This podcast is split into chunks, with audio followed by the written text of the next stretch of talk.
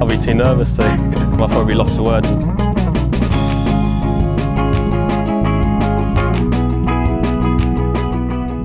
Hello and welcome to another edition of the Lost for Words DraftKings podcast. I am joined, as ever, by Matt Vincenzi. Matt, hello.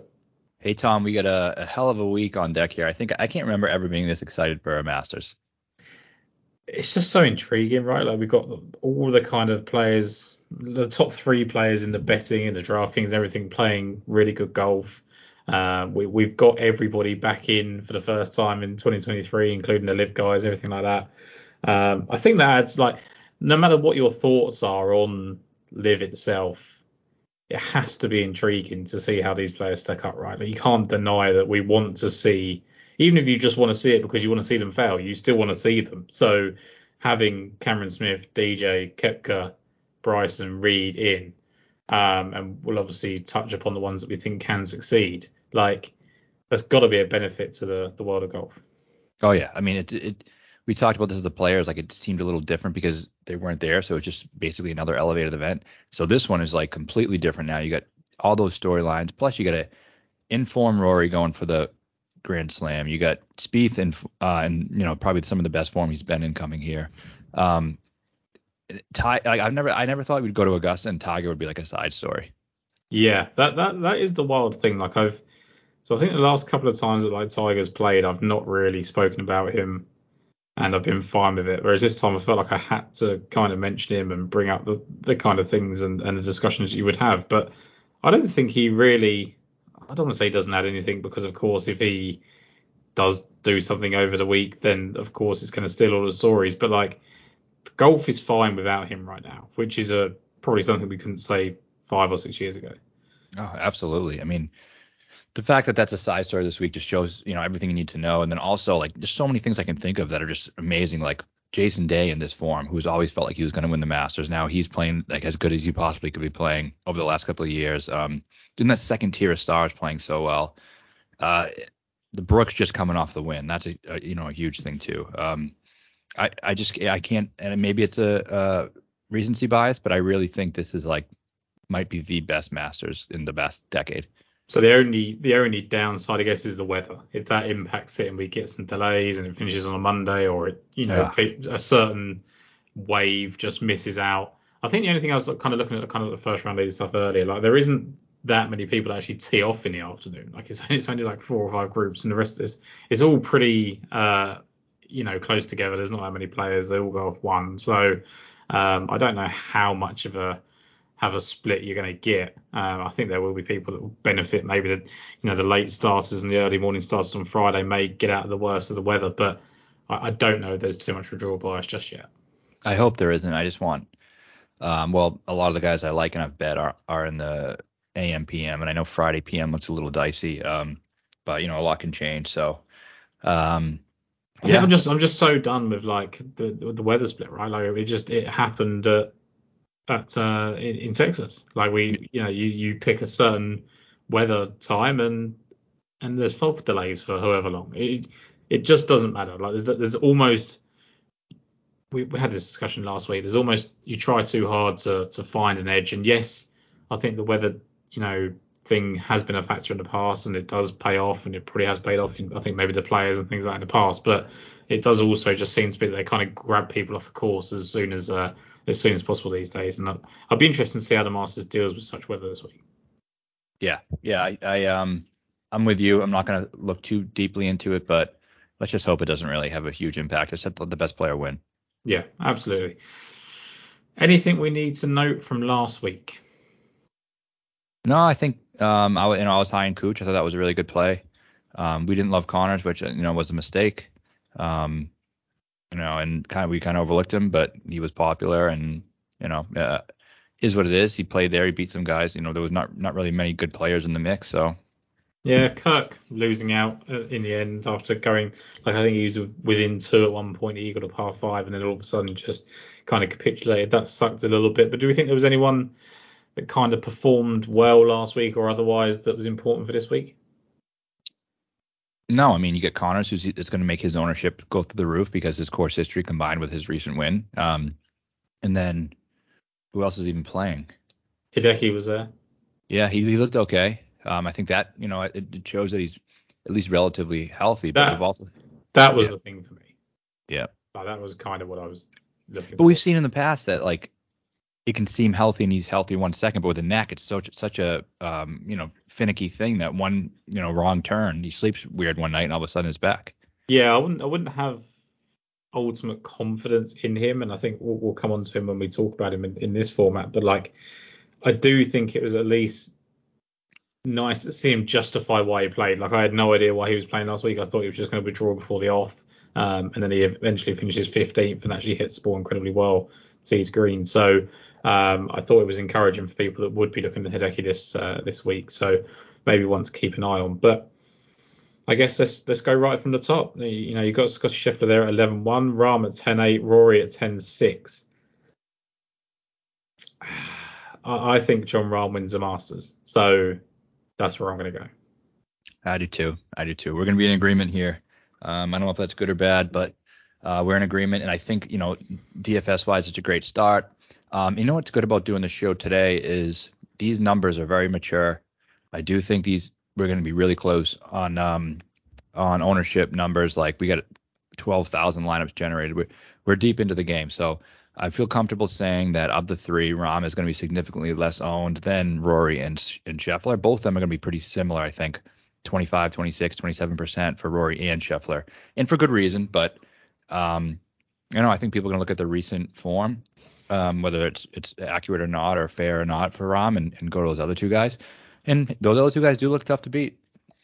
So I have a counter. I think that Scheffler is the most obvious to take from the top because he's playing incredibly well. Looks like he's almost going to defend every title that he won last year.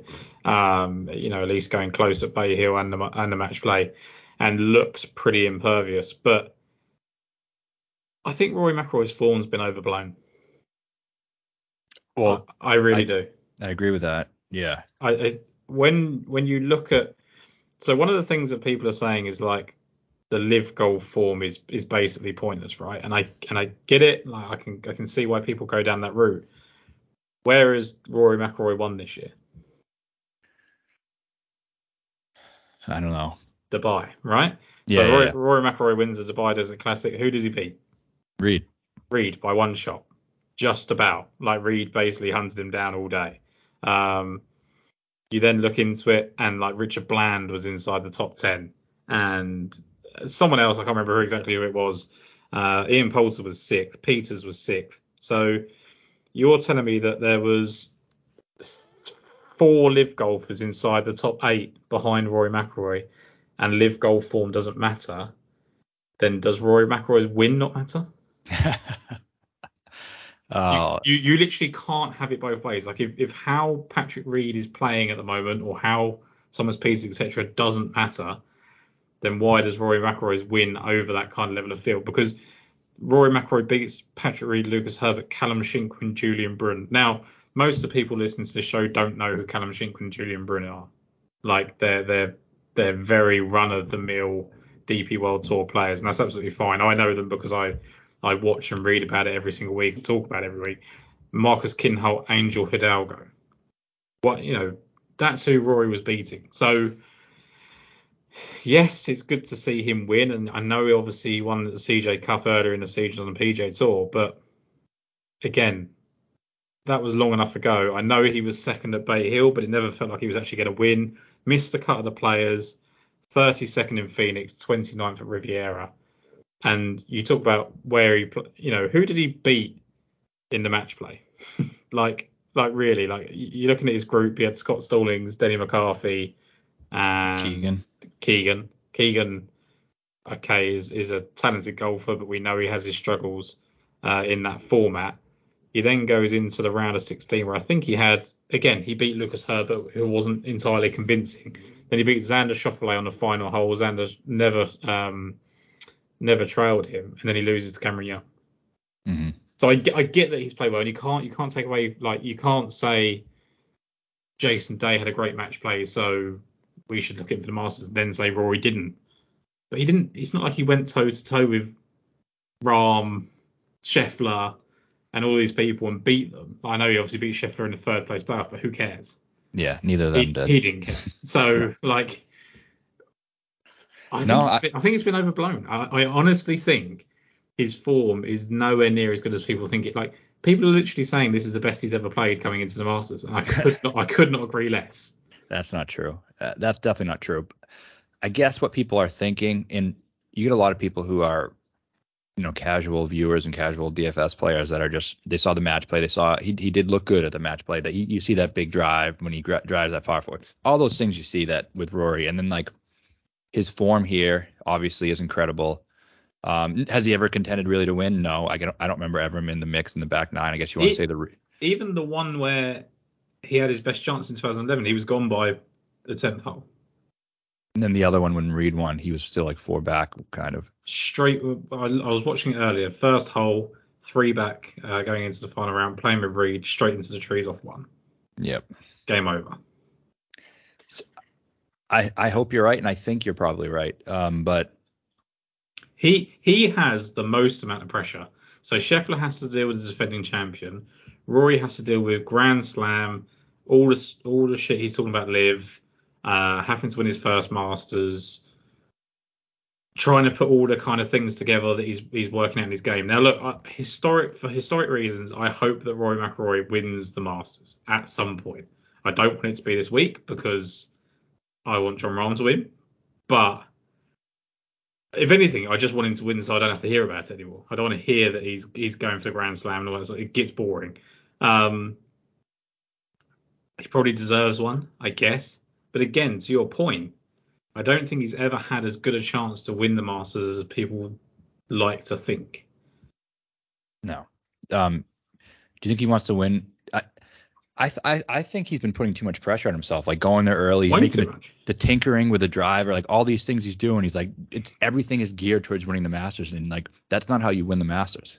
No, I think you need to. And I thought, like, I was thinking the other day, I was like, is this the year because they've just been playing several elevated events and you've never had more competition heading into the Masters, etc. Then you've got to think about the fact that there's no Brooks Koepka, there's no Dustin Johnson, there's no Patrick Reed, there's no Bryson DeChambeau, who over recent years have all been big factors in those kind of bigger events that we talk about. And then you consider the fact that actually he's not played that well, as I've kind of pointed out to in the Riviera and Phoenix, which are two of the bigger events. I'm just looking. So 2011, he was in the lead for the first three rounds and then finished 10th. Um, sorry, finished 15th finished 10 shots back. He finished ninth in 2016 and he was one stroke back going into the weekend and then was five back after Saturday, pretty much out of it. Um, he was fifth in 2018, where he was never outside the top five all week, but he was five strokes back going into the weekend, three strokes, strokes going uh, into the final round. There is best, there is best efforts. Mm-hmm. Like I, I get that he shot 64 last year, and I get that in 2020 he went to 66, 67, 69, but he opened with a 75 and just ruined his chances. Like if you look at his opening rounds at Augusta, he had a 65 in 2011, which is when he had the chance to win, and he's only ever broken 70 one more time. Yeah, I, I think you're right. I, I, I hope you're right, and I think you're right. Um, but you know, but DFS wise, could he backdoor a top three? But, but yeah, that's the thing. Like, is is he is he safe? I guess is he a safe for a top five, top three finish? Probably, Mm-hmm. because he can just go and shoot 66, 65 over the weekend and get himself up in there.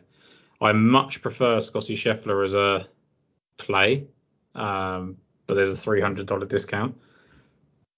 Uh, sorry, five hundred dollar discount.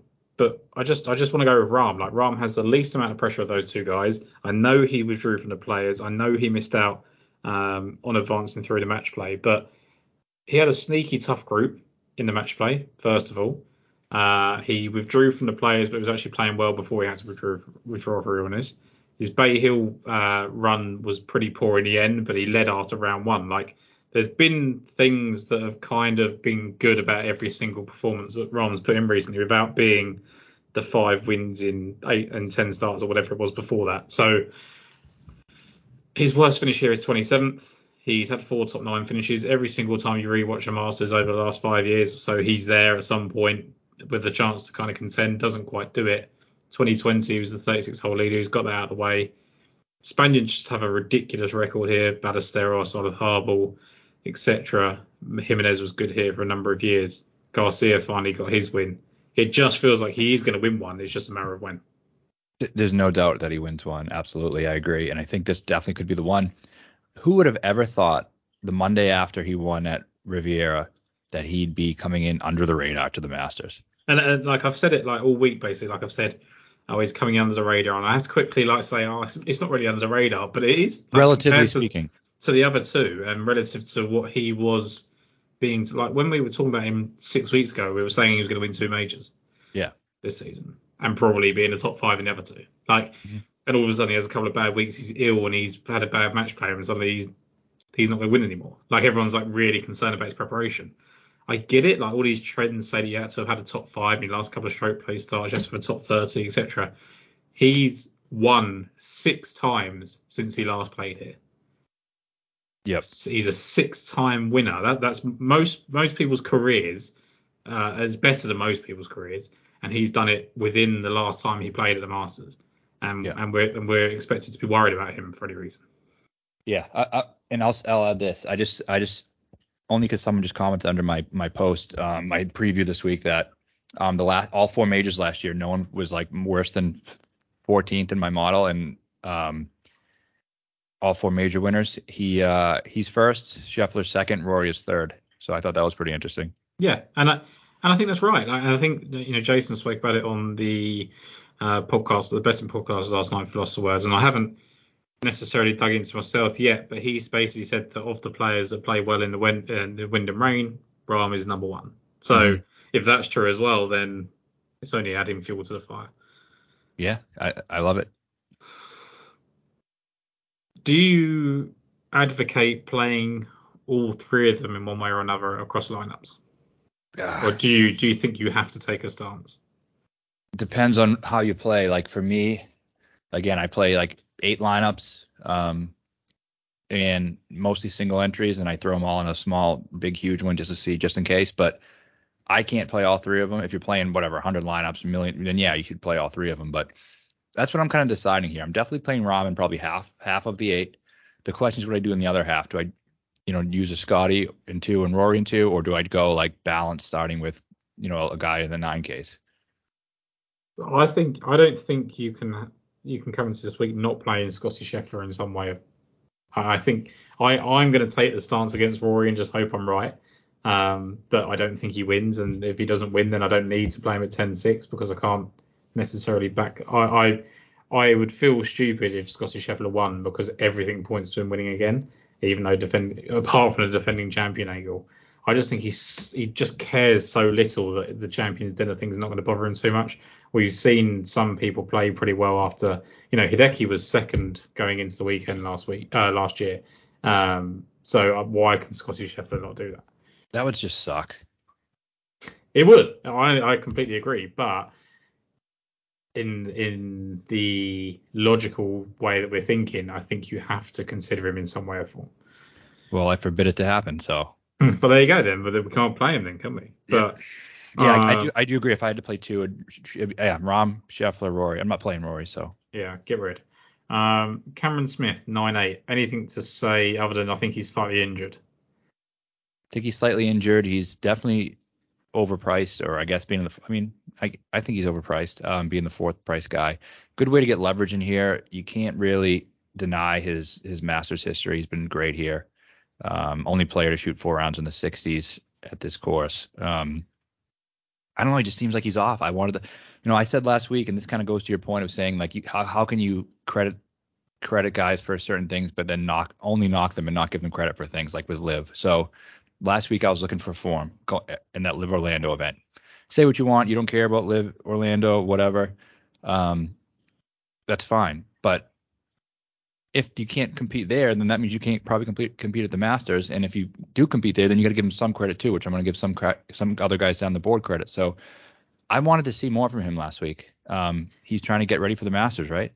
He actually had some a couple of nice runs though. Like this is why I think it is just genuinely um, injury dependent rather than actually kind of form or talent wise. Like in the final round, he had five birdies on his front nine, and then went bogey, bogey, double bogey to kind of undo the good work. On Saturday, he had two birdies and an eagle on the back nine, and then on uh, Friday he had two birdies and an eagle on the back nine. Like I think I think he was scoring well enough to be in the mix. He just for some reason was untidy, and I think that's probably a little bit of rust, a little bit of injury thing. Like there's no denying that he can't be as sharp as he normally was, but he was never really he was never really one to play that much anyway. So I don't think apart from when he went on that ridiculous run, but like I wouldn't be too too if you liked Cameron Smith before last week, I wouldn't really be bothered about the fact that he didn't do that great in Orlando, but I just think he's injured. Yeah, I think he's injured, and I didn't like him that much before last week. Um, if he is, was playing, is there a point that sorry, is there a point that like he's so expensive it's worth doing? Yeah, I, I do think it's if you want to be ballsy, it's not a bad play. I, I do think he could just find his way to make it work. Like the winning score is going to be what nine or ten under. Like he can figure it out and kind of get get himself in the mix just by being scrappy and you know he loves the golf course, really creative around the greens. Um, did he talk about the injury at all today? I didn't see. All I saw was them asking why he joined LIV, which is a pretty stupid question. Um, but yeah, like I didn't see. I'm sure he maybe said something, but I, again, I wouldn't trust what he says. I'm probably sure he just said I'm fine and I'm looking forward to it. Um, and, and we I, never I don't really think know. I don't think I can play him. No, I'm not going to. Jordan Spieth is going to be played by a bunch of people. He's nine seven. He's a massive discount on the top guys. People I imagine will, if they're going to try and fade the top lot, start their lineups with Spieth. Uh, are you going to do any of that? No, I'm I'm not going to play Spieth. Um, I'm just I don't know. I I just think he's over. In betting, I know this is betting, but like I think he's a 30 to one golfer. Like, and he's 16 to, uh, you know. I, I think he starts well and fades. Yeah. I, I think I genuinely think he could lead on Thursday, which he's done three times already in his career at the Masters, and then just disappear into nothingness. Like we, he's having enough trouble finishing off regular tour events that, especially from a betting perspective, there's no reason. I, I think from a DraftKings lineup, you can put him in there if you if you want to go a bit more balanced, but like I have no desire to really. I when I came into the start of the week, um, start of the week to me was kind of like Friday, Saturday. I thought I was going to play him, and I actually thought I was going to bet him. And then I just I just took a step back and just went like, why am I doing this? Like, what's the purpose? And it is you get suckered into this kind of first, second, and third here. Um, I don't, you can't deny how good he was. Like he's got two seconds of first and of two thirds, but he's also missed the cut, finished 46th and finished 21st. And I think somewhere between those kind of finishes is where he lands. Like I could definitely see an 18th place finish for Jordan Spieth. Yeah, I don't know if maybe I'm just crazy or what. I can't see him winning. I don't no, know why. I, I can't because I just think I just think that there's so much expectation on him, despite the fact, like if, if I'm saying Rory's form is overblown and the the expectations are too high for him based on little, like Spieth's form's better than that. Like he's sixth at the Phoenix, fourth at Bay Hill, uh, third at Valspar, 19th at the Players, but final rounds 70, 72, 70, 70, 70. I don't know if he's actually. You have to go back to the Tournament of Champions. The last time he broke 70 in a final round, and he shot 69. Yeah. I mean, look, I'll bet him at the match play. I've bet him at the Valero or, or an event like that, Houston, you know, any anything in Texas. Like I, I think he's he's pretty good in that sense. But I mean, I'm just not at the point where I think he's I'm betting or playing him in major championships. I don't think he's that good right now. He's better. He's been playing good. I get it, but like, I just don't think he's that guy. I don't think he's ever going to be that guy again. Yeah, I, I can definitely see a case that I do think he's limited. Like he's, yeah, he's, that, he's, that's what I mean. He's not the longest. He does have a, a period where he gets his approaches, but his putting's not anywhere near where it used to be, and his chipping is always going to be decent, and he's always going to be he's always going to be that person that can get around Augusta and shoot the lowest round of the day, can get through bad weather, and I think that's a, one thing as well. That I think if the weather gets pretty bad, I think people think he's going to come to the fore, and I do get that, but it's also going to then play longer, which probably negates his ability as well. He's fairly popular, but not as popular as I, I expected. So I'm seeing Scheffler and, and Rory at 25, 26%, 27%. I'm seeing Rahm at 19, 18, 18 to 20, and um, Spieth I'm seeing at 17 to 19. It blows my mind that you can get Rahm at the same ownership. Yeah, Like, Yeah. just start with Rahm. I, I get that there's a there's a price discrepancy. It's eleven hundred dollars in it. It's not it's not a small thing, but um, I'd rather make it work elsewhere in the lineups. and I love the next guy. So Cantlay? So I'll start by saying that I thought it was going to be a really big year for Cantlay, a massive year, and that's why I bet him at um, Bay Hill. I think we talked about him at Bay Hill, and we said that I thought he was going to play well there, but because everyone was saying about how he never plays Florida well, but we had no reason to think he wouldn't play well at Bay Hill. He hadn't played it. Did great there uh, in the final round. Finished 19th at the Players. Was okay in the match play. yeah, he was good. He got out of his group. That's all I wanted to see. I, the only thing I would say in a negative is that we haven't seen him really do it in a major yet, but this has been the best chance he's had. Yeah, I mean, last two, what's he 14th and 8th in his last two? Yeah, and and didn't he have didn't he hit the front at one point? Yeah, yeah, I'm, I'm Uh, sure in in the Tiger year in 2019 he hit the front. he did before 13, I think. Um, Yeah. Like, well, he played 13 and no one else. He he played 13 and no one else had yet. Yeah, so like he he's had the kind of chances to contend here without actually really doing it. This is I- best fit for a major, in my opinion, too. Do you think? So I think the thing is the thing with Cantlay is I think it's it's great for him. I suppose it's the same for really everyone if you if you take it this way. But like coming back to the same course over and over again, does that play into Cantlay's hands more than others? I think I think he's very good when he can just visualize what he needs to do because he's very methodical and I think he's you know very technical um, very straight to the point. Like if he, if he just knows exactly what he needs to do, he's creative. He's more creative than people think, and I think he can play well here. I always think he's going to be good at like a, a US Open because I think he can kind of pound and like pound fairways and greens. But I think the US Open's getting away from that a little bit, so it's not it's not quite as what it was. I, I don't know. I'm sitting on the fence here a little bit. I definitely prefer him to everybody else except for Xander Schauffele in the ninth. I like him better than Zay. I, I think I really think he can win. I think he's the fourth best player in the world. I think he's the best player without a major. I think he's a better player than Xander. Um, I like him on bent grass. I like his short game, his ability to get up and down. Um, I like just the fact that he's tasted contention a little bit at the Masters, like we talked about. Um, off the tee, the last three 4.6, 5.6, 5.8. Yeah. He's just been killing it off the tee this year. Like I've never seen him so good and consistent off the tee. Um, and I think, you know, his price, betting price is is, is getting kind of low, and it doesn't seem like that many people are betting him. It just seems like, for whatever reason, he's just ascending kind of to the top, that fourth best player in the world um, spot. And I think, I think he's a great chance to win. And it, yeah, it would probably be a boring Masters, but Yeah, but I think I think that is probably more why people are against him rather than his actual ability, right? Like I think people just don't want Patrick Cantlay to win the major in the Masters. 'cause It's not a great story. It's a little Yeah. bit. It's a little bit like uh even like Hideki comes with more excitement because he's like the first Asian winner of the Masters and things like that. Like there, there's more to the story than there is a Patrick Cantlay. Like but he's still someone looking for his first major. He's still to this point maybe a slight underachiever. It'd be a big breakthrough win. Uh, yeah, I, I like it. I, th- I think he's very very good, and I think in all conditions he can prosper. I don't know if it gets really tough. Does that does that worry you?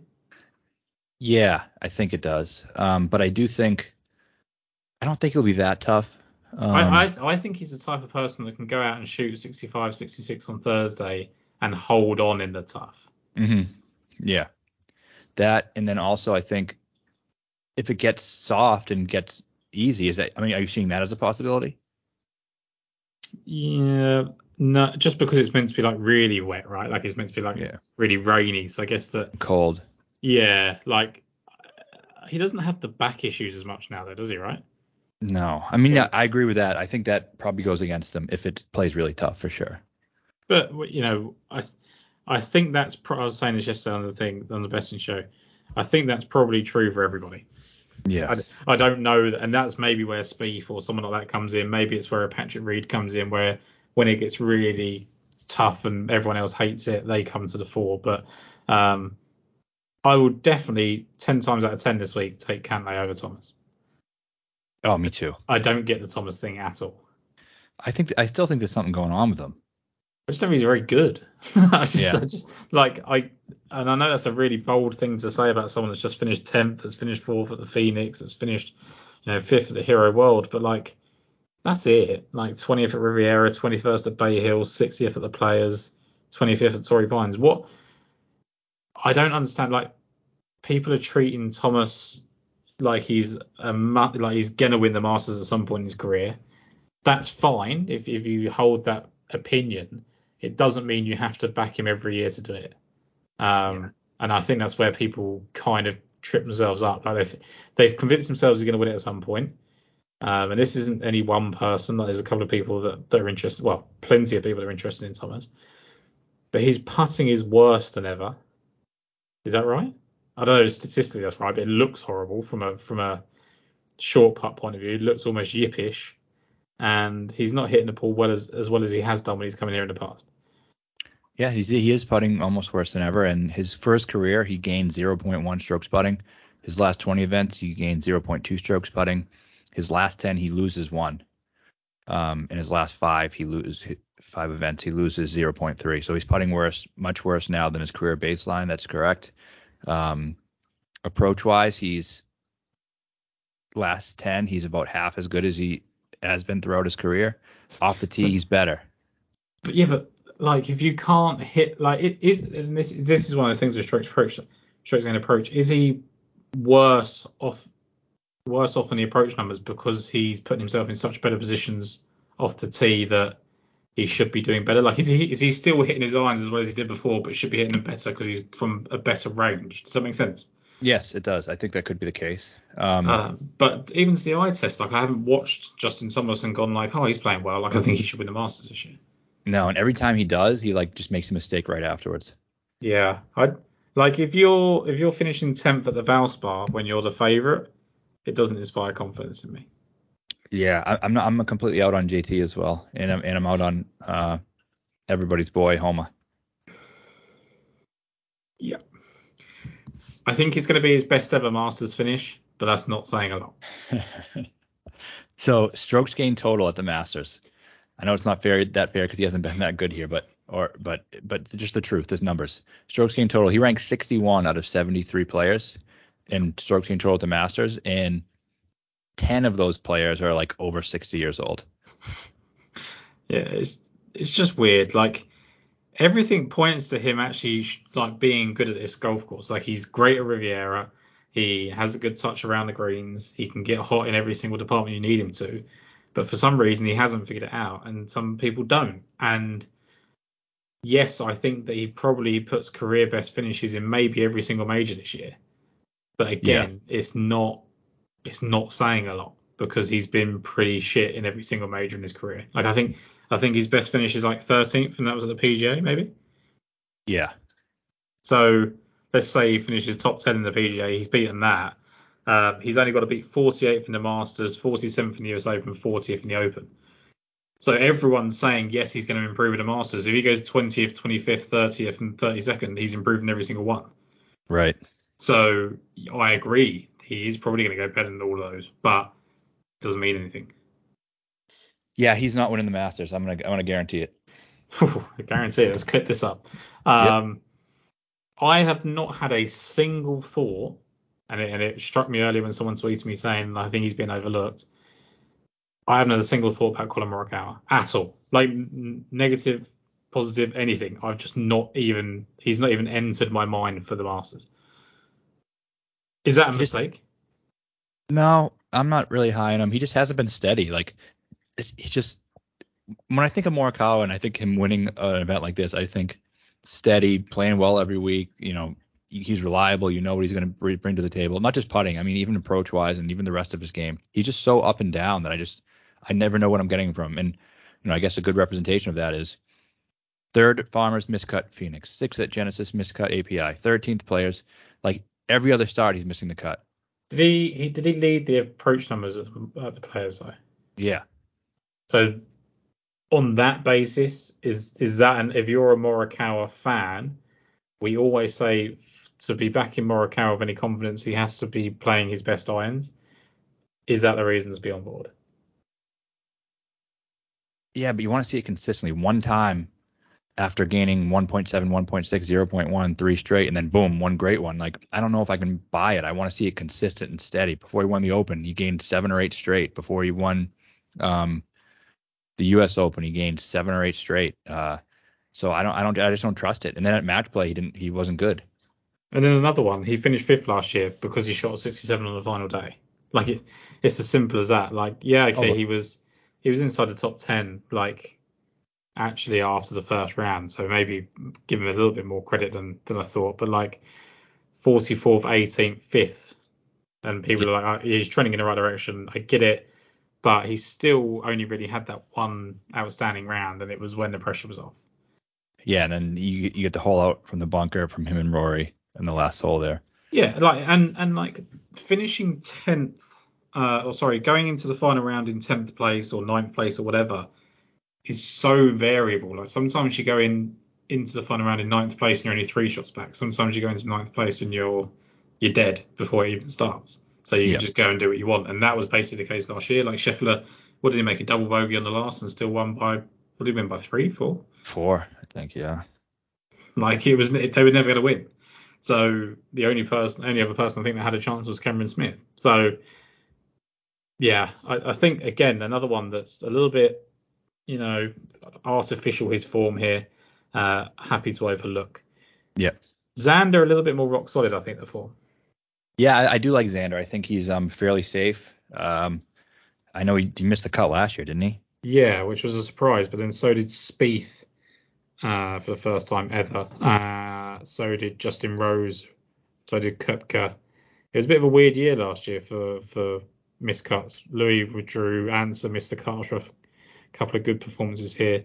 Strange Masters last year for miscuts. Yeah. So I, I do like him. I think he can contend. I think that's like 28s for betting. I can't bet him because my I'm obviously full, but um I think that's a decent bet. I could see it happening. Yeah, I can see it, and I, th- I think he's he's that rare breed that doesn't matter whether it's tough or easy. He can he can um, kind of adapt to both. And again, he he has had a chance that he put it into the water on 16, didn't he? The year that Hideki won, uh, he was right there when when Tiger won. Yep. That's Um, so he he has been right in the heat of the battle without actually. It's, it's never been his to win, and he's thrown it away. He's just had chances, and that's enough to kind of be a positive. yeah. Yeah. I, I like him. I think he's cheap. Seems pretty cheap too. Yeah, like 9k compared. Like I don't understand why Morikawa is more expensive than him. I don't either. I, I, I like I like um, Xander. I think he's uh, probably a good play. He's relatively popular, 17%, but he's right in the same range as um, Finau, Morikawa, JT, all in that 14 to 17%. 8Ks is really interesting. What do you do about Tony Finau? I'm not incredibly interested in him. I know his, his course history is pretty good. Um, I know a lot of people like him. He's a you know he's a big favorite. He's looking at 19, 20% owned. That's too much for me. He's been playing good, but not good enough to win the Masters, um, in my opinion. It, it- he should be on talent note a 9k golfer now. Yeah, that's So probably think- why he's popular. Yeah. Yeah, like he deserves to be popular. And I think the way I put it last night was I bet on him to win this at 40 to 1 at the end when he won the 3M Open. And I don't think his chances have got any better since. No, they and, haven't. And, and yet he's much shorter in the betting market because I'm guessing the LIV golfers missing out, etc. So I I like him. I like his chances. I, I am going to play him, but I think there's better plays in the 8K. Would you be surprised if Tony Finau won the Masters? No, not literally not in the slightest. Like I, I will never be surprised if Tony Finau wins anything. Mm-hmm. uh, and I've always been that. Like, yes, okay, it's, it was maybe harder to say that uh, when he hadn't won the three events he won last year, but I always said that it didn't matter what the level of event it was. Like, he would just win anything. He just needed to win. Um, I don't think he loses majors because he's not confident. I just think he makes stupid mistakes, and that's just what he's been his whole career. And now he's coming into the Masters for the first time as a what four-time winner now, five-time winner. Five. Yeah. What's the biggest thing he's ever won? The the Northern playoff Trust? against, against Cam. That was the Northern Trust. Yeah. Yeah. Um. So that that's the issue, right? Like he hasn't gone and won like a players or anything like that. But Danny Willett hadn't won something like that. Uh, Patrick Reed had obviously won WGCs, but I guess Hideki had won the players and things like like when you look at it, people had won bigger things than Finau has, but I think there's just I think it's just so much more wide open now that the the days of winning big events and that translating into your first major is probably gone. I think you just sometimes that that win at a major is your biggest. Like you look at some like Zalatoris could have easily made a major his first win. Yeah. Yeah. I, I. I wouldn't be shocked. I'd be a little surprised if he won this one. Not because I don't think he can win one. Just like I don't think he's He's not playing as well as I thought he would do coming into this. right. He he, he hasn't done like when I bet him, I thought he was going to be he was probably going to have three top tens coming into this and look really good, and he's been 14th, 20th, 24th, and 19th. Like it's it's solid but unspectacular. Ninth at the Torrey Pines, it wasn't that great. Like all his best work was done at the tail end of last year, but maybe he's just you know teeing himself up for this. I don't know. Look at guys who have won the Masters. How many times their form is usually glaringly obvious. Yeah, there's always Yeah. something. Like even like Danny Willett had won that year. hmm Danny Willett had won that thing that Rory had won, by the way. That was the, Like- Right. I didn't. I did know that. And Sergio won it in 2017. Yeah, that was the thing for a year. Like everyone kept saying, I think Haotong won it the following year. Everyone thought he was going to win the Masters. Like it's that's gone now. But isn't it something ridiculous as well? Like I don't know how many people it is, but most of the recent winners of the Masters are winning their first major. Yeah. Yep. Scott, Reed, Matsuyama, um, Scheffler, Schwartzel, Sergio, Spieth, say? Yeah. Spieth, Sergio, Yeah. I think so. Yeah. basically everyone, right? Mm-hmm. So that's another thing. Like, I don't think you need to like. Sometimes people go like, "Oh, you should be a hardened major winner who's won this and that." I don't think it's possible anymore. Like, there's every they're like, "Oh, there's you know first time major winners don't win this." And it's like, yeah, but there's they're all going to be first time major winners soon. Like, we're running out of the people that have got three, four majors under their belt. Yeah. Yep. Let's move this on a little bit. Who do you like in the 8Ks the most? Uh, it's tough. I mean, I like Jason Day. I think he's going to play really well. Um, I, I think that would be the like money aside, and I did bet a 65 a month ago. We talked about it on here. Yeah. Um, it wasn't a, a full huge bet for me, but it was a nice piece of that 65. I wouldn't I wouldn't go anywhere near it at 22.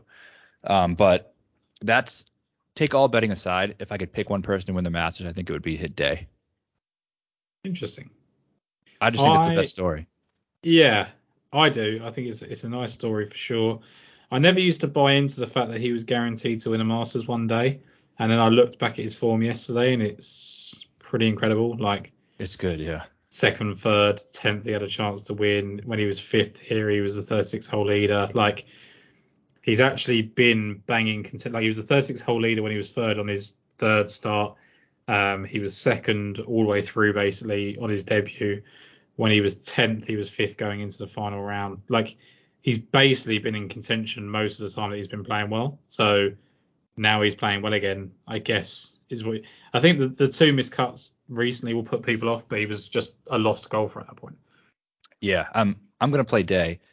Uh, he's looking at 15%, which is not as bad as I thought it was. I think the elevated price is kind of keeping people Yeah. away. But he, but it's elevated price, right? And I get that. But it's when you compare it to DJ, where there's a lot of question marks because of LIV, 8600 Cam Young, a lot of question marks also going 77, 77 last year, Viktor 8500 with the chipping issues. It's not that big of a price, really, in the end. It's just that it looks it because it's been a while since we saw Jason Day 8700 in a, in a major. Yeah, that, and I think people are gonna say, all right, I can just get, get 200 more and, and play Finau, or 300 more and play Xander, or 400 more and play Morikawa. What was the ownership on Finau? Uh, 19.2. It was looking like so. He's the highest of most of the guys in this range. That's so another I, reason. So I can get an ownership discount on with by taking day and a discount in price as well. Absolutely, that's what I'm yeah, doing. I'll, take day then. Um, anything on DJ? Uh, he's a no for me, which is surprising because I'm one of the biggest DJ guys out there. Um, I just think he's not in form. Don't think he cares enough. But Yeah. finish with 66 on Sunday, maybe contrary to well, I can definitely see DJ as just finishing 12th. Yeah, So it- it depends if you think that's enough for you to play him as if you can get him in as like your third man or something, then then fine. But and then just go really cheap elsewhere. But I'm not going to be putting my hopes on Dustin Johnson. at this price, I'm still looking for guys who can, who I think can win, and I don't think I can't, I cannot see him winning this week. Can Cam Young win? No. No. Can he finish second? Yeah, I guess. Yeah. I don't know. what- I'm not as high on him as everyone else is. I just I do think the Paul Tesori thing's going to make a massive. Like when you look at how Webb Simpson's played at Augusta over the years, ba- based on his skill set, it's been a lot better than you'd expect. And I think just him like Tesori taking that knowledge into someone that can hit the ball a lot further and in different ways could be really you know useful. I think he's most improved from last year, but can't justify the kind of price and the odds that he is. Has anyone ever won the Masters after missing cut the year before? I, I think someone has done it, but it's like 13 or last 14 or something have, have made the cut the year before. Like, I don't think it. Again, I, I don't like that trend because I just think that someone could have made the cut by one and then just finished 56th or something and did nothing and then won it the following year. Like, I don't know that's true, but I think he's going to win the PGA. I just don't. I just think this is a course that you need to have.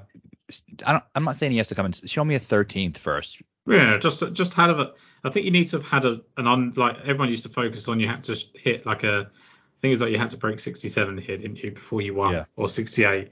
I don't care. You need to break 70. As long as you've had a sub 70 round, or even the 70s. Like when you look at it, like not many people have rounds of 70, so that's two under par. Like if you've done that a couple of times, then that's probably enough for me to because if you can have four rounds of 70, you're in a good position. Um, Yeah. So that's that's the kind of thing I think there. I love Hideki as a bet. I hate him as DFS. I hate him as both. Do you? Yeah, I'm not. I I, I think I think he's in terms of value and betting, he's the one that could look really mispriced by the end of the week. he could, he could, but bad But- weather. I mm. Like, does does the the concern about his health warrant him being double the price of Cam Young in terms of betting? No, I would. I, I wouldn't go anywhere near Cam Young, so it's a tough one for me. Like Hideki, yeah, it's a good. It is a good bet. I don't. I, I want to change. I don't hate it. I just don't think he's gonna win. It's it's just it's just only a pricing for me. Like seven of the last eight uh, Masters, he's finished inside the top 20. He's won one of them. I was really really impressed with the fact that he was second going into the, the weekend and then still finished 14th on his title defense. That's really a hard thing to do. Um, there is obvious obvious health concerns, which is why I'm betting him rather than playing him here. I won't let him tank a lineup. I will let him burn a few bucks on a bet. Is he gonna win two out of three Masters? Probably not, but like. But yeah, the price is good. the, it is the, good. the each way, right? Like if he finishes in the top Mhm. 10, top 8, then great. Um, Zalatoris cooked for the moment. Ugh, that's a tough one because I, I, into- thi- I think he's cooked. yeah, something's wrong. People are literally saying he should putt left-handed because he has less scar tissue. but everyone said going into this last year that he couldn't putt, and then he made every putt. Well, he's been great here putting wise, and he's been great at pretty much every major, I think, putting wise. Like he just plays well on these kind of tougher, faster greens. I guess because everyone else struggles, it comes back to him, right? Um, he has changed. He's changed his putting stroke this week. His grip. That's he's not ch- good. he's changed it, and do you know who he's modelling it on? Um, V- should- v- Vijay Singh.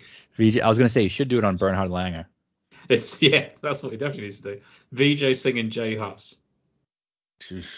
So if that's, I, So does he have, a long putter? Doesn't Vijay use a long putter now? I think it's just I think it's just the way he holds it. Oh, I think okay. It's, it's just the I think he said something. I, I didn't really read into it so much because I just don't think he can win. But um, he says that he lost about seven pounds after a stomach bug the last time he withdrew. Ugh. Now I, I didn't even know he had seven pounds to lose, which is one of the things that would worry me. But I think he's injured. I, I genuinely like. I think like Cameron Smith, he's hurt. I do too, but is but at 8200 and pretty low ownership, he could come in 13th and you'd be happy. Could you see him doing that? Yeah, And I, I could I could I wouldn't be surprised if he finished top five because I don't think he's a bad play. Yeah. like I, I but I think if I'm not playing Hideki because I'm worried about the health, why would I do it with Zalatoris? Like I, I think they've got about equal chances of winning. Maybe Zalatoris is more consistent in terms of placing, but it would make so much sense if Zalatoris won at Augusta. It, and if, but the thing is, if he was playing the way he would have been, he'd have been 8900 with Tony Finau and be 20% owned. Yeah. Like the fact Oh. that he's the fact that he's not suggests that he's probably not ready to win it. Yeah, I agree. It, it's tough for me. Um, and then because, but you look at it, he's he's all the guys around him are much, um, not all of them, but are more popular. Like Sung Jae is going to be really, really popular. What do you do with that? for good reason. I, I think he I don't think he'll win it, but I think he'll finish in the top five. Yeah, So like he he's been second and eighth. He's been inside the top three in five of his ten rounds here, and inside the top eight in eight of them. wow. It's ridiculous. It's, it's utterly ridiculous. Like, and I get that it's a small sample, size. And he missed the cut in one of the three times he's been here, but I don't see the miscut happening. So I think he go his his out range of outcomes. I think is between about fifth and fifteenth. So Mhm. in the 80-100 range, he's great for that reason. He literally do a lot. I know the ownership sucks, but you can make it up elsewhere. Yeah, I agree. I agree with that. Um, I do like him. He's in okay form. He was good at the players. I just, eh. yeah, But winning, three, winning three is top three top six finishes in in the calendar year. Like fourth at Torrey, sixth at Phoenix, sixth at the Players. He was actually 21st at Bay Hill, which was fine. The the one that kind of stood out to me as not great was the 42nd at the Honda, where you think he probably should have won. Um, and he was actually I think one back after round one, so disappointing there. But otherwise, like 13th tournament champions, 18th Amex. Um, the Sony Open miscut was weird. Otherwise, he's been really, really solid. So I think he's playing better than he's getting credit for. Um, you know, he's doing the things he does well. Well, it's a really surprising to me he's actually any good at Augusta because he's doesn't necessarily fit what I think would be good at Augusta. Like, but he does. So I can see why he's so popular. I like him, and I completely agree with what you're saying. Like fifth, fifth and fifteenth seems about right. One, the one thing I don't get is a lot of people saying like he's the best value to win on the board. I I have a hard time seeing him win. I think I think to me, I said he was the best value to place. Okay. So like over in the UK for people that uh, are listening from the US, like we get each way terms and we get a fifth of the odds, ten places, and he was forty to one. So I'm getting I'm getting eight to one that he finishes in the top ten. No, I like that a lot. And I, by the way, I wasn't I wasn't talking about you when I said that because No, I I don't know listen- you're not. No, no, you're not. Okay, because I don't listen to before because I like to like hear everything for the first time. I usually listen to your your first show after this one Yeah, because when I listen before, I, I already know what you're going to say and it makes it not fun for me. Yeah, and like, yeah, I, I but I don't take anything anyone says about the picks or anything Yeah. personally anyway. No, Like, no, I- that. and I've I've said about like Justin Thomas, and that's never directed at anyone. It's just No. as as an industry wide thing. Like I don't see why he's so popular. Um, The people we haven't spoken about, Viktor Hovland, Sam Burns, any interest in either of them? Um, no on Burns. Uh, I think Vic can surprise.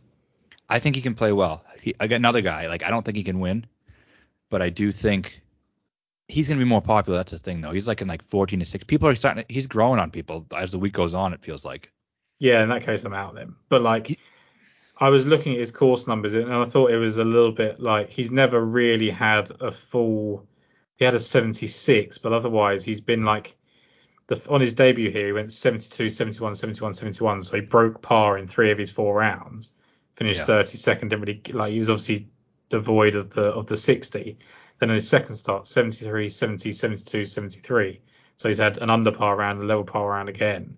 Like he's just incredibly solid. 72, 71, 73. We had a 76 last year that kind of took him out. It he's not had that full ejection that people think he will do from the chipping standpoint, but maybe that's why he's not getting into the 60s either. Yeah, I, I can see him playing really well. His and he's playing sneaky good right now. His ball striking numbers are good. Yeah. Um, people get pissed when he can't win, like, but it doesn't mean he's not playing great. Same way I feel about Tommy, who we're going to be coming on to soon. But Oh, good. I look forward to that discussion. Uh, Fitz is no.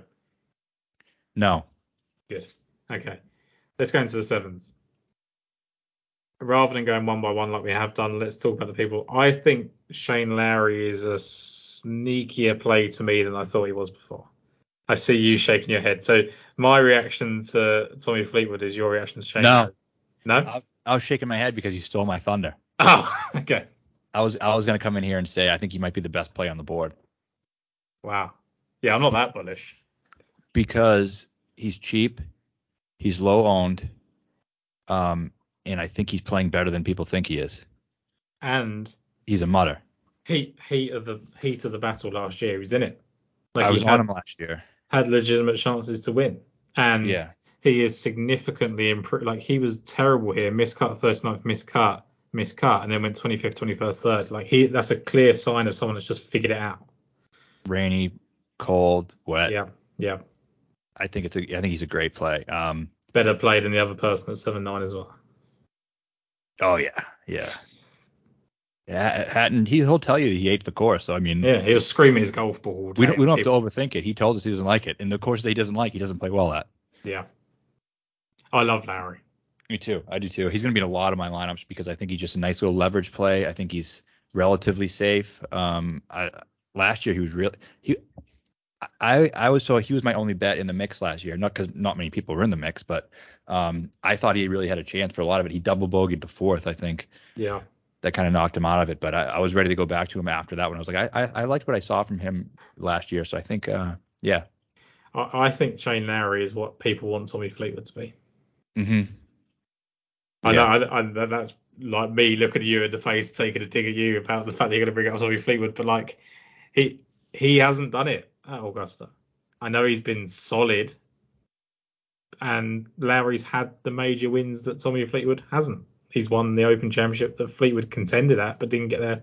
I know Fleetwood it, it- better form than Lowry, fair to say.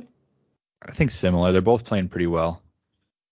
But So- he's Tommy's contending. if he's playing, yeah, like I think he had what those couple of weeks didn't he Fleetwood where he he looked like he could win, like Mhm. he he could have won the Valspar. Um, where else was it that he played? Like he was right up there in the final round of the players and and kind of with his 65, but it may only actually be the Valspar he's actually contended at. Yeah, that was really it. But like it, it felt like he was in the heat of the battle a bit more than that, and I don't know, like I I just cannot see Tommy Fleetwood winning at Augusta. No, I can't see him winning. No. Um, but I just think he's a pretty good play because he's playing really well right now. He's gained strokes tee to green three weeks in a row, ascending. Um, he's really good around the green. Um, he his form's been pretty good around here. Yeah, it's not the best, but I think it's it's definitely solid. He shot a 66 here twice. Yeah, like he's another one that his form is better here than Like a bit like when I not quite to the same level was because I said about Day not being a cert to win here that people said he was, but Fleetwood has definitely got better for like he was 17th on his second start, shot a 66 on the Saturday's move up.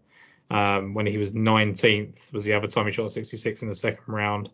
That that's not easy to do. So anyone that's got two rounds of 66 in what like six starts here, um, or seven starts maybe is pretty impressive. So Top 20 in three of his last five trips here. yeah, I just take a top 20. I guess it's just if if you're putting him and Lowry in a lineup, I'm fine with it. If you're putting him in instead of Lowry, I don't get it. hmm Well, if you're just mixing it up and like if you're playing, I'm playing two guys in the high sevens, it's going to be those two. What about Rose? I'm not playing Rose. Is that because he's got too popular? Yeah, He can win it though. yeah, he can, he can. Like I, I genuinely think. But everyone thinks that now, don't they? I, I, I think that every year. So this is I, I've literally probably bet on Justin Rose to win the Masters every year I've ever been able to bet, and I've never been so heartbroken as I was in 2017 when I actually fell asleep and woke up that he was he'd lost. But um, yeah, whatever. He's the same price as Joaquin Niemann. I think I think the cutoff point for for LIV players that can win ends with Niemann and Reed. I can't see Niemann winning. I can't, but I think he's talented enough. Yeah, yeah. Not right now Ah. though. Reed is the last one. Reed, yeah. I, I think Reed can actually win it. Well, did you did you look at my story today? No. Well, pull up my Twitter page as as we're talking here. Um, Okay. and look at my look at my pinned tweet. Um, yeah, I, I do are we are we skipping down to him right now? No, no, you can you can bring up anyone in between. I just I just thought I'd throw it in there when I was there. Okay. Um, Brooks is a guy we're going to talk about, right? He's oddly enough, he's not that popular, and he's 7600. Like, are you taking the bait on him or no? I think you got to sprinkle him in. I don't want to. I don't want to get too high on him, and because of just one week, but I think he's more than capable. Well, he's already capable anyway, and then he's won last week. Why not? He's cheap and he's under 10%. Um, I'm probably going to play a little bit of him. Like, I think I can't see him winning, um, really, but I think he could he could definitely be in the mix. Yeah. No, I think so. I think I think it's DJ Smith, Koepka, Reed, somehow Niemann that could actually make they can be the ones that Greg Norman gets everyone to rush on the final hole. Yeah. That's it. I think that's end of list. Um, Yeah. which is fine. So getting to read here. Um, Yeah, I'm reading it now. So if you like it. But they, they had him as the cover photo. I was like, oh, you guys are gonna make sure nobody reads this, but people did, so that's good. Um, I think of the LIV guys, he has the best chance to win, including DJ and Cameron Smith.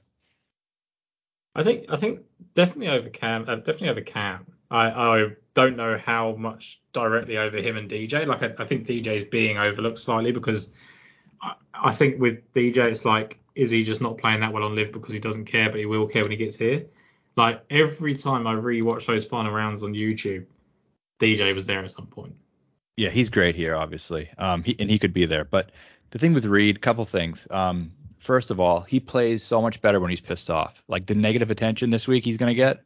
Oh, and then it reminds me of when he flicked the tee, the four aces tee at Rory, and all of a sudden, Yeah, yeah. He, and he was in shit form then, and he's like just used that fuel and motivation to kind of will his way up the leaderboard. Um, and I could see him doing a similar thing this week. I saw the report he was practicing by he decked out in four aces gear, practicing by himself today. Um, I, I just think he's going to be pissed, and he's the type of player like I don't I never bet him or think he's going to win a LIV event because he's it's the atmosphere is not right. He needs to be hated. He needs to be. How about in um at Torrey Pines when he stuck his finger in the hole and then Yeah. he win, he wins by five shots or something like that because all the negative attention. He he thrives off it whether he knows it or not. He thrives off negative attention. He's going to have negative atten- uh, negative attention this week, and he's now he's playing well. Like going into that event in, in Dubai, he wasn't even playing well. Um, he was f- solo fourth last week, finished like 12 or 13 under. Uh, I I I I, th- I kind of think he can win. So I, I think all those reasons you said, and leaning a bit more into the villain thing as well. Like there is no better person to play. I genuinely think, obviously he's a talented golfer, you take him away from the PGA Tour, but I genuinely think in Greg Norman's head he's like, who can I get that will relish pissing off the PGA Tour? Like every time we ever cross paths, who wants to upset them?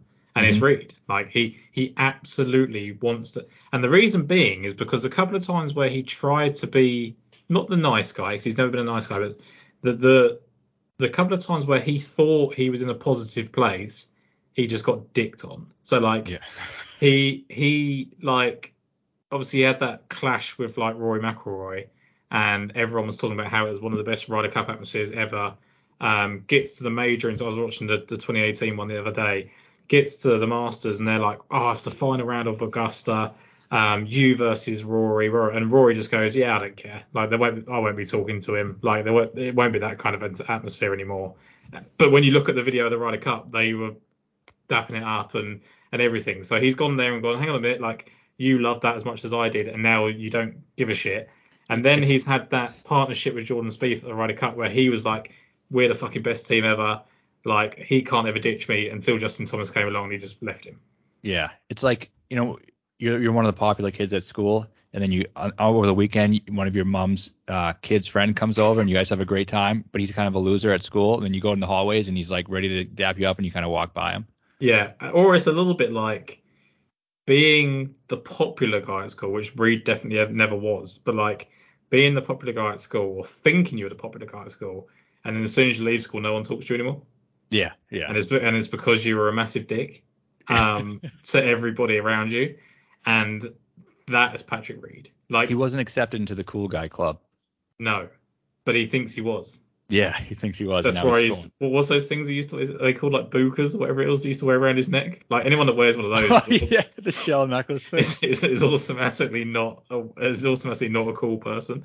yeah. Um, look, I I actually lent into Reed as, as someone I liked for a long time until it was impossible to defend him anymore. But he's I think now he's relishing that role of of supervillain. I don't think there's any um, coincidence that he shoots 367s last week to finish third, and that the other time that he's performed his best is when he could have beaten Rory McIlroy. I got it's just a strong, strong feeling he's going to be there. and the fact that after he got that win, so he he was one of those ones. So he won here, didn't he, in 2018? Followed that up. He was actually one of those people that played pretty well in his title defense, finished 36th, nothing special. But then immediately following that 10th, 8th, 35th, like he's been back to being really good around here. Everything that he does well suits here. Uh, the creativity around the greens, etc. As much as people want to hate Patrick Reed, he does have the kind of game for the Masters. So Last Um, thing I want to say, there's been 11 two-time, uh, multiple-time winners here. Yeah. And looking at the ones who like maybe aren't the Jackson Tigers of the world, like Olazabal, he's basically like the Spanish Patrick Reed, isn't he? Well, I think he was more likable, wasn't he? Well, I mean, just skill set, Skill set, right? Yeah, like I guess so. Like, just around the green, the hands, the putting, yeah, no, yeah, definitely. not And incredibly long off the tee. Who else is? I mean, I'm trying to think of other people. Bubba's obviously won it twice, but completely Even different. Seve. I mean, that's I know that's blasphemous. I'm not comparing Reed to Seve, but Yeah, be careful because otherwise we will get cancelled. um, although he was a bit of a dick, right? Like people won't Yeah. admit it, but like he he was uh, fiery and and you know oh, I meant to say this about Rahm. 40 year anniversary of Seve's win to, uh, this week. and didn't Sergio win it on the the anniversary as well? 35th, it must have been, right? Yeah, or like he, yeah, like there, there was. I was watching it again the other day, and it was Something, Like, yeah. it was something to do with Sevi. So I, I don't really buy into those sort of things, but it's another thing. Um, yeah, I like it. We've skipped over someone I want to talk about, Minwoo Lee. I think he's got a good skill set for here. Drives it nicely, creative around the greens. His biggest weakness uh, is the fact that he can get a bit errant off the tee. Don't think that matters too much at Augusta. So it's seven six. I think he's a nice pivot play off Conners. Yeah, but he's popular too. He's going So- to be thir- How popular? 13, 14%. Conners' looking like 17, 18. Brooks looking like 9. Then it doesn't matter. But Yeah. like when you've got Scott Bryson, who I don't like in that range, it's question marks. I think him and Conners are both the two solid plays, and if he was lower owned, I'd go with him. But if it's no close one's playing together, any of them. No one's playing any of those guys. I like Heath, top debutant. Sixth for Yeah. Riviera, likes uh, had a bit of a taste of it at St Andrews. I think he was inside the top 11 when he was uh, going into the weekend. Didn't do it. I loved Siwoo Kim at one point. Now don't after he made a nine at, in Texas last week. Um, if what if- if, if Ancer had shown anything on LIV, I would like him. He played well here for the first couple of years. Um, but yeah, otherwise, I think the sevens is a bit of a weird range. Yeah, it's like sevens is there is everyone's playing Conners or Minwoo, and then people are playing Siwoo.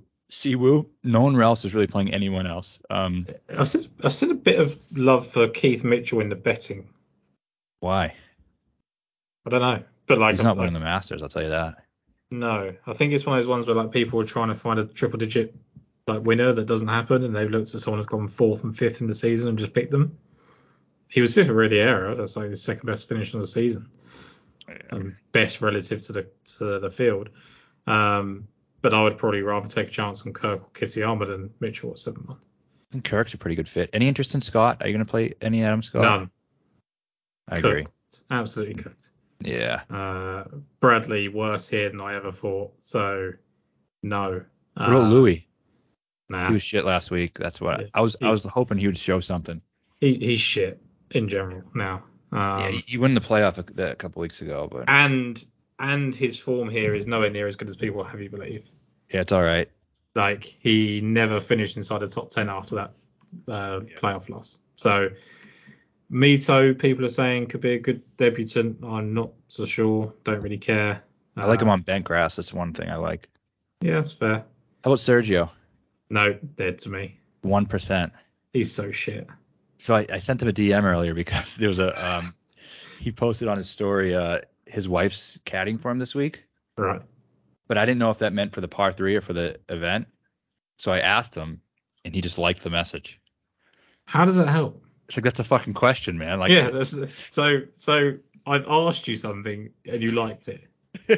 That's just makes me so angry. Like I'd rather just be dismissed like it's none of your fucking business. So that just, means he had his phone in one hand, like watching TV, just like double clicking every every message someone sends Yeah. him, not even reading them. That's Like- obviously what happened. I'd much rather he said, "Fucking leave me alone. Oh, me too. It's none of your business." Than it doesn't even make sense to like the message. just, the just like it. yeah. Phil, And uh, also, I was just informed that Reed is now 90 on DraftKings. It's like a big jump for anyone who's uh who who bought the argument. Yeah, I may, I may, uh, I may bet him. Six Ks. Uh, they're down in six Ks for a reason. Pieters hasn't shown much uh, for a while now, so even though he was fourth in his debut, not too bothered. Is um is Gooch the one? Nah. No. He was playing so well last year, but now he's not really playing that well. He's he's actually pretty popular too. Yeah, it's because he was 14th here last year. Right? Yeah. I love Danny Willett at six six. Do you? I don't. I I genuinely think I don't know. I don't have this. I haven't compared uh, of all the time I've spent this week. I, I couldn't be bothered to go into every single year of Danny Willett's PGA Tour career. I don't think he's probably played as much on the PGA Tour as he has this season and consistently well. So No that plus the fact he definitely should have won. Like if Danny Willett had won that event that he should have won at the Fortinet, is he way more popular this week? Probably. Is he seven three instead of six six? Yeah. But I'll tell you the people who are playing in this range. Hoagie, a lot of people playing him, so I'm out. Yeah. Willett, looking like gonna approach double digits, and then um, Gooch like eight or nine percent. Nah, eight or nine percent. Which no thanks. He led, he led the field in approach here last year. I'm sure that's why. Yeah, he also uh, is is done, but he's actually like he's of you know of, of the LIV golfers, he's the highest priced. He's 420 to one to win. Jeez. Um, I, I literally mapped out every single LIV golfer's odds earlier, and ba- FanDuel basically a top price and everyone they're taking everyone on.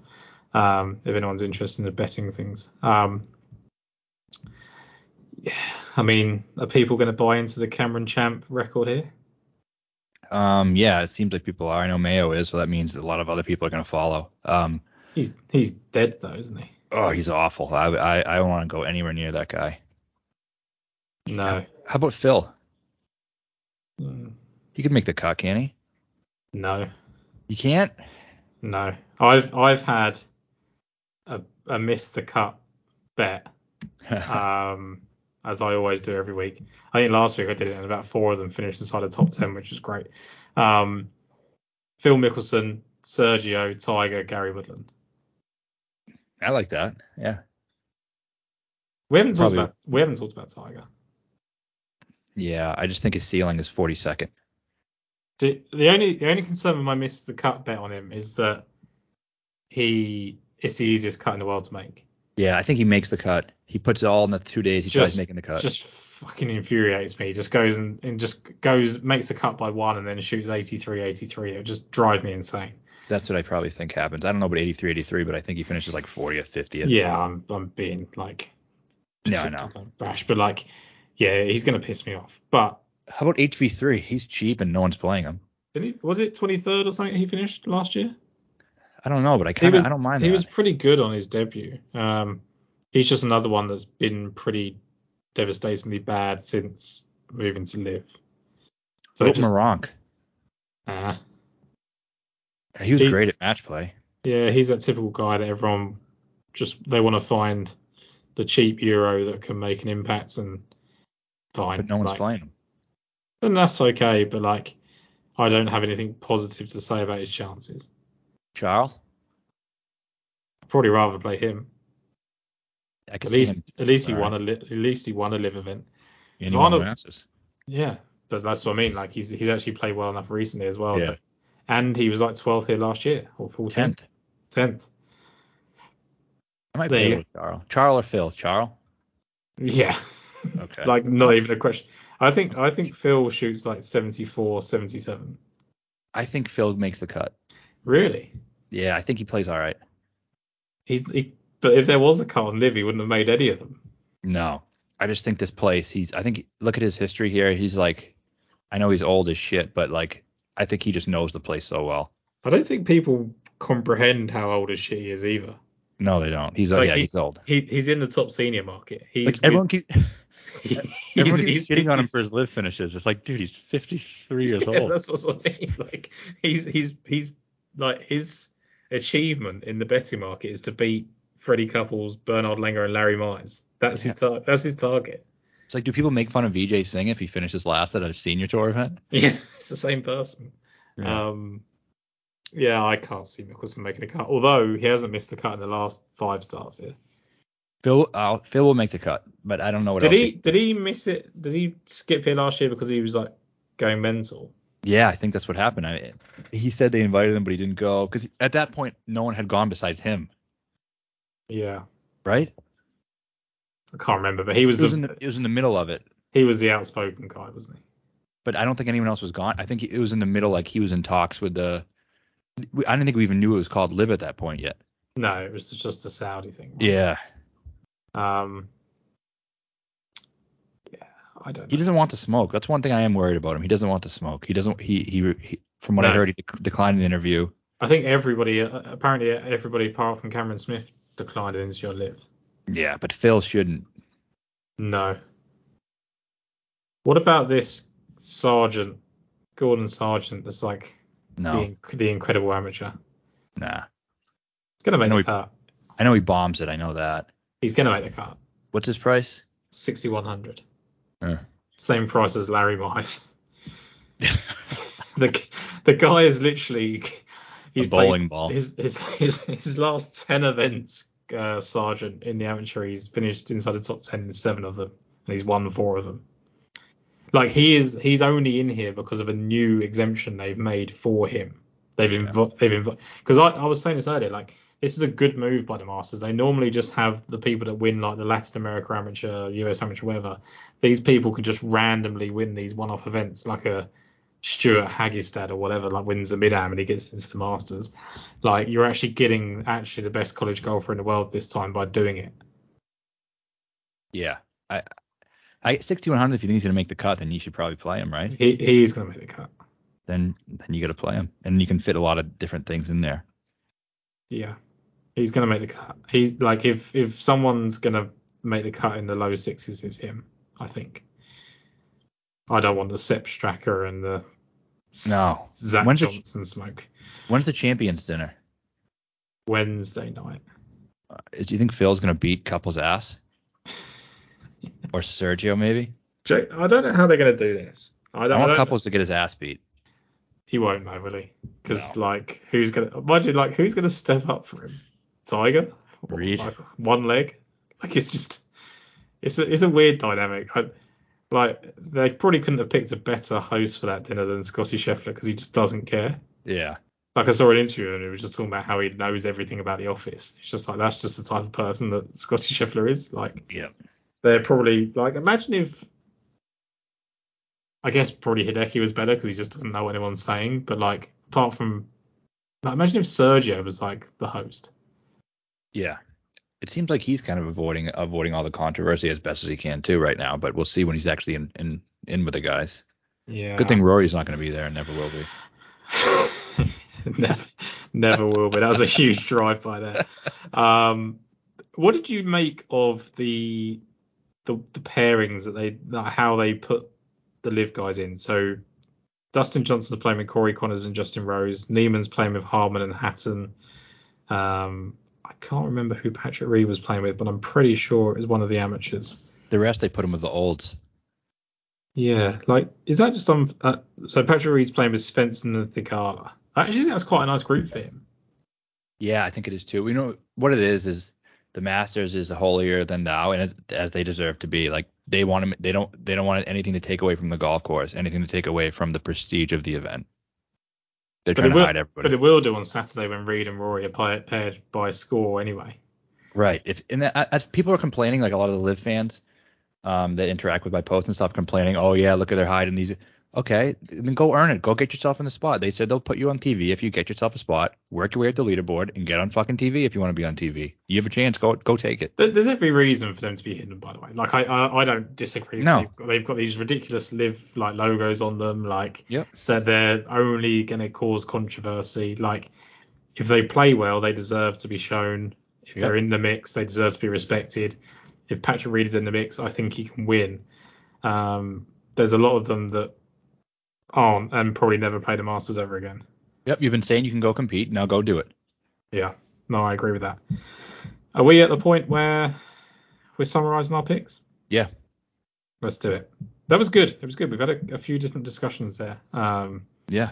normally shitting on people, but that's just what we do. Yeah. Um, 10k and above, Jon Rahm. Jon Absolutely. Rahm wins the Masters, yes? Yeah. Yeah. Yeah. Good. Uh, 9k. I think Xander at 9 flat is the best play in the 9k range. I think Cantlay is the best play lower owned um because he's expensive. I think I could see him winning. He's going to be there. Uh, yeah, Cantlay. If if you're starting, you know, you said earlier about starting a balance leaving all three out. Who would you who would you be your top? Would you take two from the nines? I'd go Cantlay, Xander. How chalky would that be? Not chalky because most people are going to play one of Scheffler, Rory, or Spieth. There's, there's going to be very few lineups that have none of those three. So this is an interest. Let's let's do one of these whilst we're Mm-hmm. whilst we're here, right? So we all said that we liked. So Patrick Cantlay, Xander Schauffele, Sungjae Im, Jason Day, Shane Lowry, Danny Willett. That's a great lineup. I guess maybe don't put soft, put a lot of stock in Danny Willett right now, and I can have, but it's just who you can have instead. So, do I have any interest in Power, Gooch, English, Harman, Fox, Champ? No, I'll just play Willett. So Willett's got to go in. That's an interesting one. That's, that's I like it. The question is, is there a guy in there who can win the Masters? No, I, th- I think you. I, this is where I think you realise you have to have one of the top three Yeah. because you can almost. I don't think you gain enough from leaving one of them out to do it. Yeah, or or Spieth if you think he can win. Um, you need if you- if- somebody. If you think Spieth is the absolute nailed on favourite in your mind to win it, then it's worth fading all the top three. yeah, you then don't- Spieth, Xander, whatever. Yeah, if you don't, it's not worth it. I don't think. Yeah, I think so too. I, you just you got to be confident someone there can win. I do think Cantlay can win, but I, I, think Z- Xander and Cantlay can both win, and I could actually see them finishing first and third. Like, I absolutely think there's plenty of logic to do it, but I think it's so risky to not have one of the top three. I like playing them together too, because they're always contend at the same time. Even that Masters in 2019, weren't they both there? Yeah, that's that's the one where When they Tiger both won. on the charge and Tiger won, and Yeah. Cantlay chucked it in. Then Xander went in the water, right? Xander no, can't- Xander, went in Xander the water in Finau. 21. Yeah. Yeah. That was the same time. Didn't Webb shoot that 64 on that day? Like, wasn't it Finau, Webb, and Cantlay maybe? Yeah. Or Xander? Might be Brooks. Xander. Brooks maybe. Like there was there was just some three players went out, didn't they, in, in much better weather than everybody else and shot 64. Um, let me bring that up because I was talking about it just yesterday and I've already forgotten. If- um, Yeah. So d- d- to build on what we just said, if you are Yeah. doing that lineup, I also think getting some guys in there like that's not a bad lineup to put Brooks in because yeah, he can win. Or Reed because yeah, he can win, and then you get the Xander Cantlay. Like I think you got to get some win equity guys in there. yeah, no, I agree. Yeah, it was Cantlay, Webb, and Finau that shot those 64s on that Saturday in 2019. Um, so we've done our favourite in nines, 8Ks. Your Jason Day? Um, I don't love the 8Ks, but for me, yeah, it's day. Day. I think I think him is objectively the best player in the 8K range. But if you're talking about trying to, like, what what's the ownership again on Day compared to Day him? is Day is like 15% at 87, and and Sungjae is 19% at um 81. Yeah, I don't know if you get a massive enough, like a big enough discount on taking Day and paying up for Day when Im's just as good a play, I think. Sevens, let's have a couple in here, despite the fact it's a tough range. So we're both going to go Lowry seven nine, Mm-hmm. and I think Patrick Reed seven three. Yes, Is Patrick Reed the best value on the whole board? in my opinion, yeah. Yeah, I think he is. I, I don't want him to get too popular. I just Yeah, he. I think he is probably the best value. Like, like just looking at the skill set and people that, that have a chance to win. I don't think there's anyone else down the low sevens that does have that chance. Um, 6K, obviously spoken about Danny Willett. I like at 6'6. I think it's worth playing Sargent at 6'1, although I think that won't be, you know, groundbreaking. Like I think he just makes the cut somehow. I'm, I'm gonna go Charles. Yeah, that's it's bold, isn't it? Imagine having like Charles and Patrick Reed in the lineup and winning. Yeah. It's gonna happen. Char- someone gets to come in what 30th or something. That's all you need. And I just think I want I don't want to take it any of the really I, cardinal rule for me. I don't play guys at double digits into six Ks unless it's severely mispriced. And I think Willett, you maybe could argue that. I, I think I think he genuinely is Yeah. the wrong price. Yeah. Um, and that and that's why he is what he is because he's had those four. He's had five made cuts in a row, and four of those he's gained an approach. Yes, absolutely. Yeah. Um, you can, if you put Charles Schwartzel, Patrick Reed, and Danny Willett in alongside Jon Rahm, you can then have nine and a half K for next two, which means you can have Cantlay and Xander. Yeah. So you can actually have Cantlay, Xander, Rahm, Reed, Schwartzel, Willett. That's a great lineup. I like And- that a lot. That's four hundred dollars left on the table as well. Yeah. So you could actually, if you wanted to go, I don't think you get anyone really that. I guess if you wanted to put Conners in and have a bit of safety, you could do that instead of Reed. Um, or you can pay up and get someone a little bit better than Charles. But again, I don't, I don't think in that six eight six seven range there's that many better players. Yeah, maybe Harman.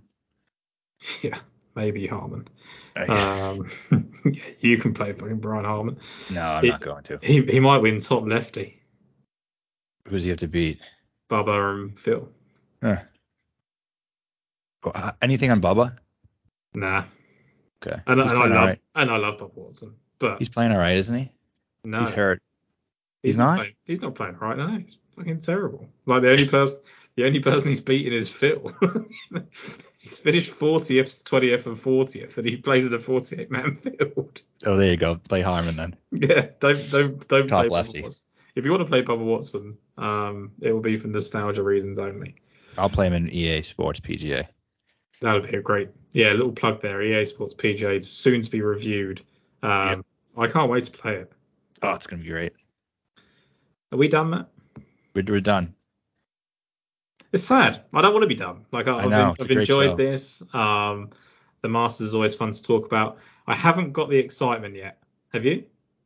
I'm starting to get it, but just, I just so much work to do with this. Yeah. Like I've never had a busier working schedule over the last couple of weeks, and just all this other stuff. I just, I've basically, I've got Thursday off, and Mhm. I'm just looking Oh, forward great. to Thursday coming around. Um, and I'm actually going out like for the day and then coming back to watch the Masters. Like it's going to be quite interesting. But yeah, like I don't think I'd get excited until the par three contest on Wednesday.